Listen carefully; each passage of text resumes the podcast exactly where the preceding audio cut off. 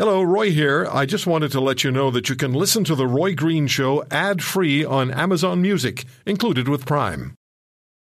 Families have a lot going on. Let OLLY help manage the mental load with new cognitive help supplements for everyone four and up, like delicious OLLY Focus Pops or OLLY Mellow Pops for kids. And for parents, try three new Brainy Chews to help you focus, chill out, or get energized.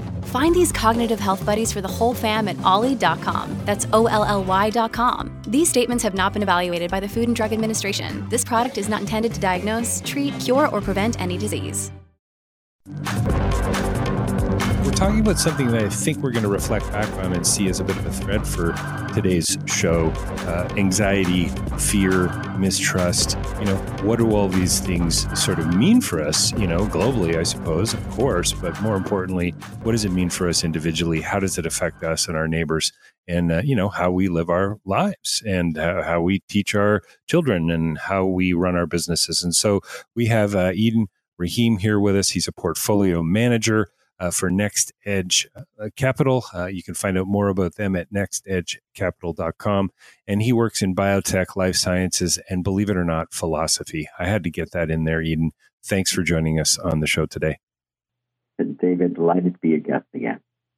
So, so Eden, you know, I, there's this study, so uh, I've just become familiar with it in the last couple of days. And on one hand, it's kind of alarming, and on another hand, you sort of th- think it's it, it, makes a whole lot of sense. So uh, the headline is "Trust in Government is Recovering, but a New Generational Trust Gap is Emerging." And what this study is finding is that even though trust, the aggregate trust among Canadians is up 5%, apparently it was 34% in 2022. Uh, apparently, and by the way, that's the highest it's been since 2019. What what they're finding is that a, a younger demographic is that they're not a big surprise here. Their expectations are are different, and this could lead to you know different voting priorities and different approaches. And but what's interesting is that it's connected. It seems largely uh, to to economics, to where we're currently at, and this could really upset the electrical elect electoral map, it seems to me. Can you talk a little bit about some of that uncertainty economically and what you're seeing at, at the level that you're working at? Yeah, sure, David. And thank you very much for pointing out that article to me. I, I found it really intriguing, you know, the bifurcation that we saw between the, the oldest group, you know, such as the boomers, and the youngest group, such as the Gen Zers. And, you know, uh, the extent to which their trust in institutions and their outlook uh, differed. I think I think with the older population, uh, they pretty much had the system and the institutions work in their favor over their long lives, and you know are more politically invested in parties that preserve that, no matter what affiliation that may be. Um, versus the experience of the Gen Zers, which you know in their young lives, you know they've seen the system razed to the ground, first through the global financial crisis 14 years ago. Uh, then, you know, most recently had their high school and university social years stolen from them in a way mm.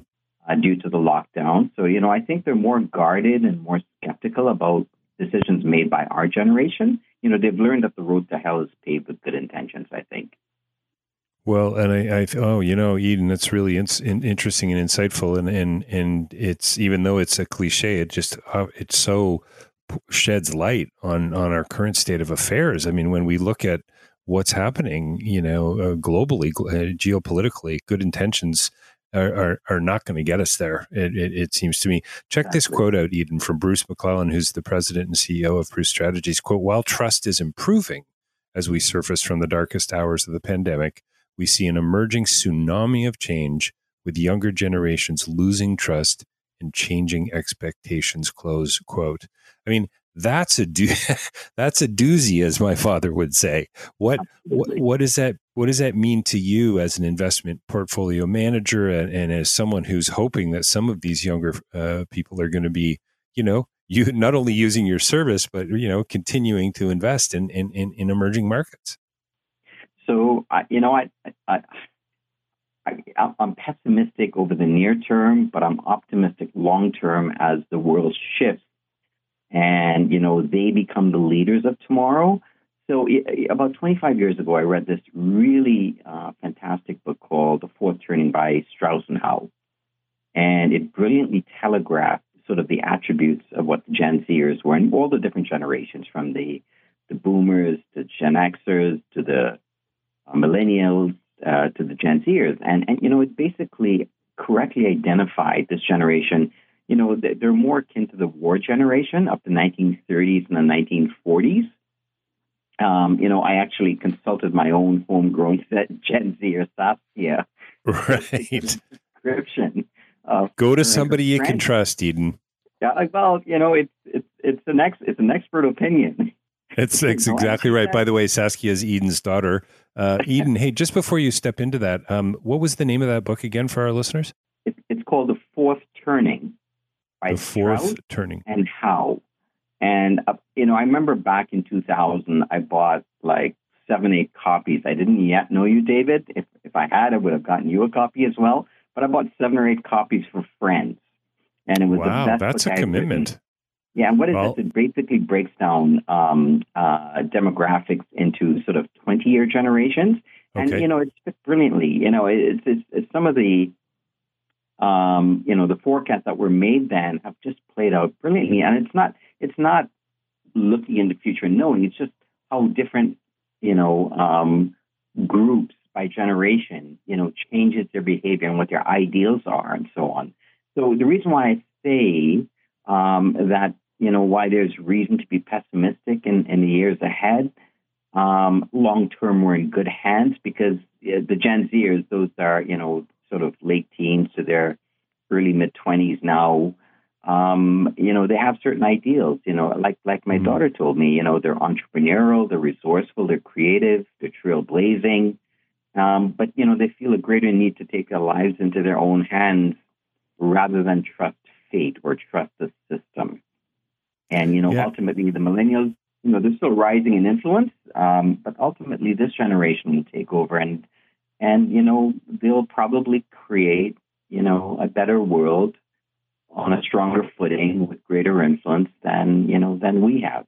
Yeah, well, yeah, Eden, I think that's a I think that's a pretty profound thing to say about about the younger generation. That, and I think I'm old enough to say this now that we often sort of poo poo, right? We we get yeah. nostalgic about oh wow, things used to be so much better in the past, and I'm yeah. I'm not so sure that's true. I I there's a huge part of me that does trust future generations. And and I mean, check this out. So in this uh, again, if you want to find this study, it's uh, the 2023 Proof Strategies CanTrust Index. I had never heard of it before, but it shows economic anxiety is impacting trust.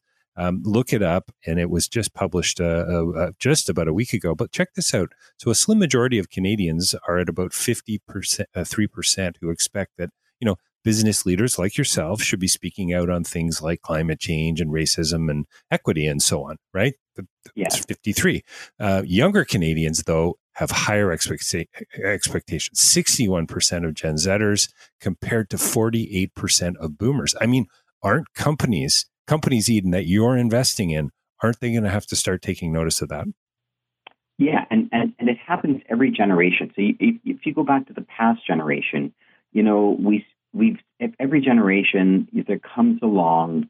Um, you know, they're they're, they're irrevocably changing the world better uh, mm. by by you know forcing change and thrusting change upon things where we're accountable more for our actions and and I'm speaking as you know a company would look at it and so on.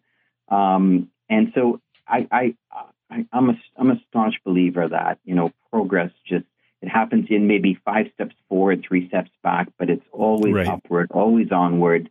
And every generation changes the world for the better. Uh, these ideals come into place. And, you know, do you remember when the Thames was a dead river back in 1970? Mm. And, you know, certain groups got active, you know.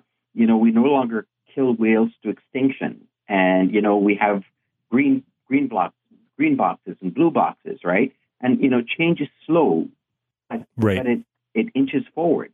And every generation has an ideal that they, they, they put forward that helps us to react to it. I think, you know, in that study that you sent me, David, you know, one, I think one of the really intriguing things coming from the philosophical side that, you know, obviously you and I have had couple of decades of competition over is, you know, the relative trust in others, you know, and, Yes. and you know, how high it is um, uh, for uh, boomers versus Gen Zers, you know, and trust in others. And and I think that's that's almost a and again I'm I'm giving away my age here, but I think it's how relationships are experienced in a pre-technology world, such as boomers and Gen Xers have experienced.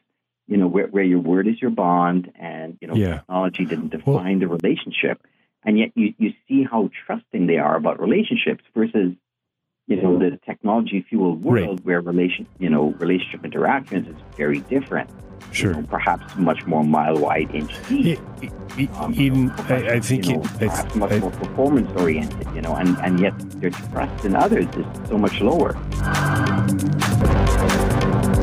If you want to hear more, subscribe to The Roy Green Show on Apple Podcasts, Google Podcasts, Spotify, Stitcher, or wherever you find your favorites. And if you like what you hear, leave us a review and tell a friend. I'm Roy Green. Have a great weekend.